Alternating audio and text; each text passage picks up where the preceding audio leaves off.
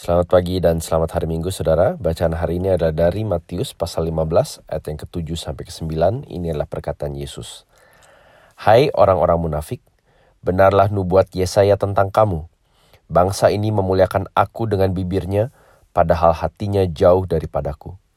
Percuma mereka beribadah kepadaku, sedangkan ajaran yang mereka ajarkan ialah perintah manusia.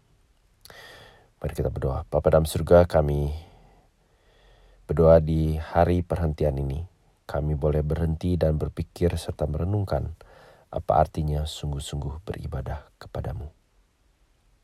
Amin. Saudara, beberapa tahun lalu di New Zealand ada orang yang entah kenapa tidak suka memakai sabuk pengaman sewaktu mengemudikan mobilnya.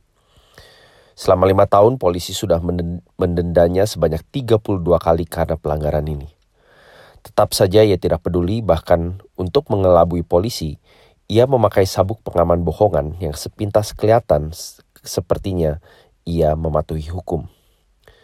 Nah tipuan ini kelihatannya berhasil sampai ia mengalami tabrakan langsung, terlempar keluar dari mobilnya, dan mati seketika. Petugas koroner yang memeriksa penyebab kematiannya mengatakan bahwa pengemudi ini sebetulnya mempunyai sabuk pengaman yang berfungsi baik dan kemungkinan besar ia akan lolos dari kematian kalau ia benar-benar memakainya. Saudara sama seperti nasib tragis orang ini, banyak orang yang hidup dengan keyakinan bahwa mereka bisa menjalani hidup yang menyenangkan Tuhan, tetapi pada saat yang sama melanggar perintah Tuhan. Sepintas mereka kelihatannya mematuhi perintah Tuhan. Sepintas mereka terlihat rohani atau bahkan terlibat di dalam aktivitas atau pelayanan gereja. Tetapi kalau dilihat lebih dekat, mereka hanya menggunakan keagamaan atau aktivitas rohani mereka untuk menutupi ketidaktaatan mereka.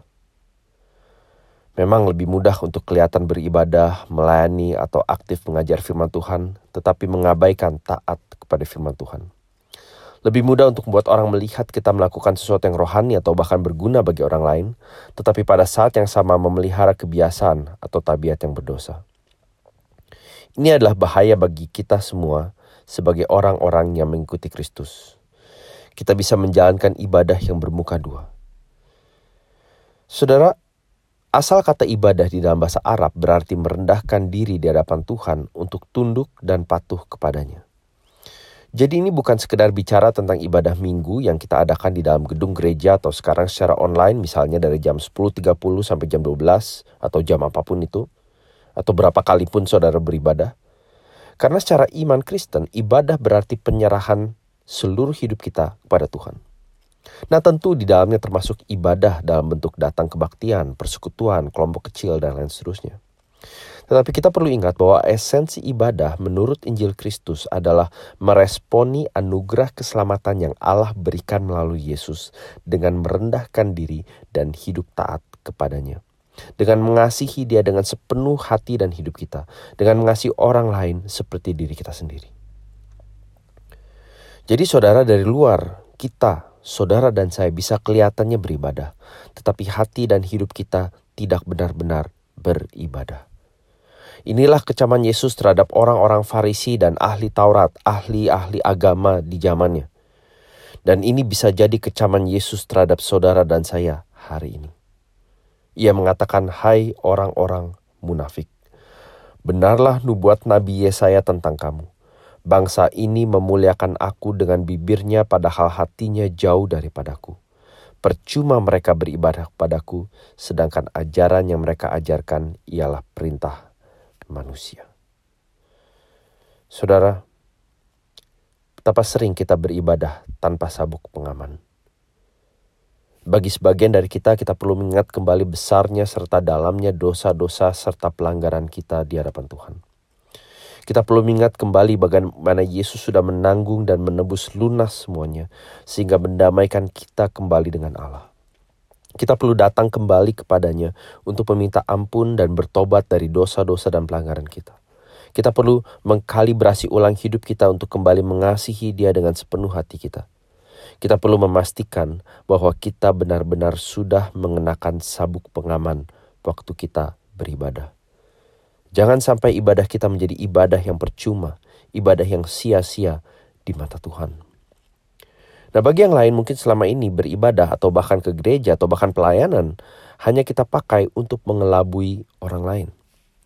Secara luaran kita nampak beribadah, kita nampak berbagian dalam kegiatan gereja, tetapi di dalam di dalam kita dan Tuhan yang tahu betapa banyak dosa dan pelanggaran yang kita tutup-tutupi. Kita memelihara atau membiarkan kebiasaan dosa tertentu. Kita sendirinya tidak bertumbuh dalam kekudusan dan taat kepada Tuhan. Kita membiarkan kepahitan berakar dalam hati kita. Kita secara kita tidak secara aktif hidup mematikan dosa. Kita kelihatan memuliakan Tuhan dengan bibir kita, tetapi hati kita jauh daripadanya. Berhentilah memakai sabuk pengaman yang palsu. Pakailah sabuk pengaman yang benar-benar bisa menyelamatkan. Selama masih ada kesempatan, datanglah kepada Yesus hari ini. Mintalah Ia menyelamatkanmu dari dosa-dosamu. Datanglah dengan percaya bahwa Ia akan mengampunimu sepenuhnya, dan datanglah dengan pertobatan bahwa Ia sekarang adalah Tuhan dan pemilik hidupmu sepenuhnya. Bagi kita semua, Mari kiranya ibadah hari Minggu ini menjadi kesempatan kita betul-betul memuliakan Tuhan, bukan saja dengan bibir kita, tapi juga dengan seluruh hati dan hidup kita. Selamat beribadah saudara, jangan lupa memakai sabuk pengaman yang benar-benar bisa menyelamatkan. Bapa dalam surga pagi hari ini kami berdoa kiranya waktu kami memeriksa hati kami, khususnya Allah Roh Kudus sendiri berkenan menerangi kami dalam hal-hal yang masih kami tutup-tutupi, dosa dan pelanggaran yang selama ini kami pelihara atau kami biarkan. Mohon belas kasihamu dan pertolonganmu, kami datang padamu, minta ampun, minta pertolongan, dan khususnya kami datang dengan pertobatan untuk kembali hidup sebagai dengan Yesus sebagai Tuhan dan Juru Selamat kami yang berhak atas seluruh hidup kami. Waktu kami beribadah di gereja kami dalam bentuk apa pun hari ini, kiranya kami boleh musatkan hati dan pikiran kami pada kebesaranmu. Kiranya kami dapat menyimak dan mengikuti seluruh jalannya ibadah, sehingga kekaguman, kegentaran, cinta, dan pengabdian kami dan ibadah kami yang sesungguhnya kepadamu menjadi ibadah yang betul-betul real dan bukan menjadi ibadah yang munafik.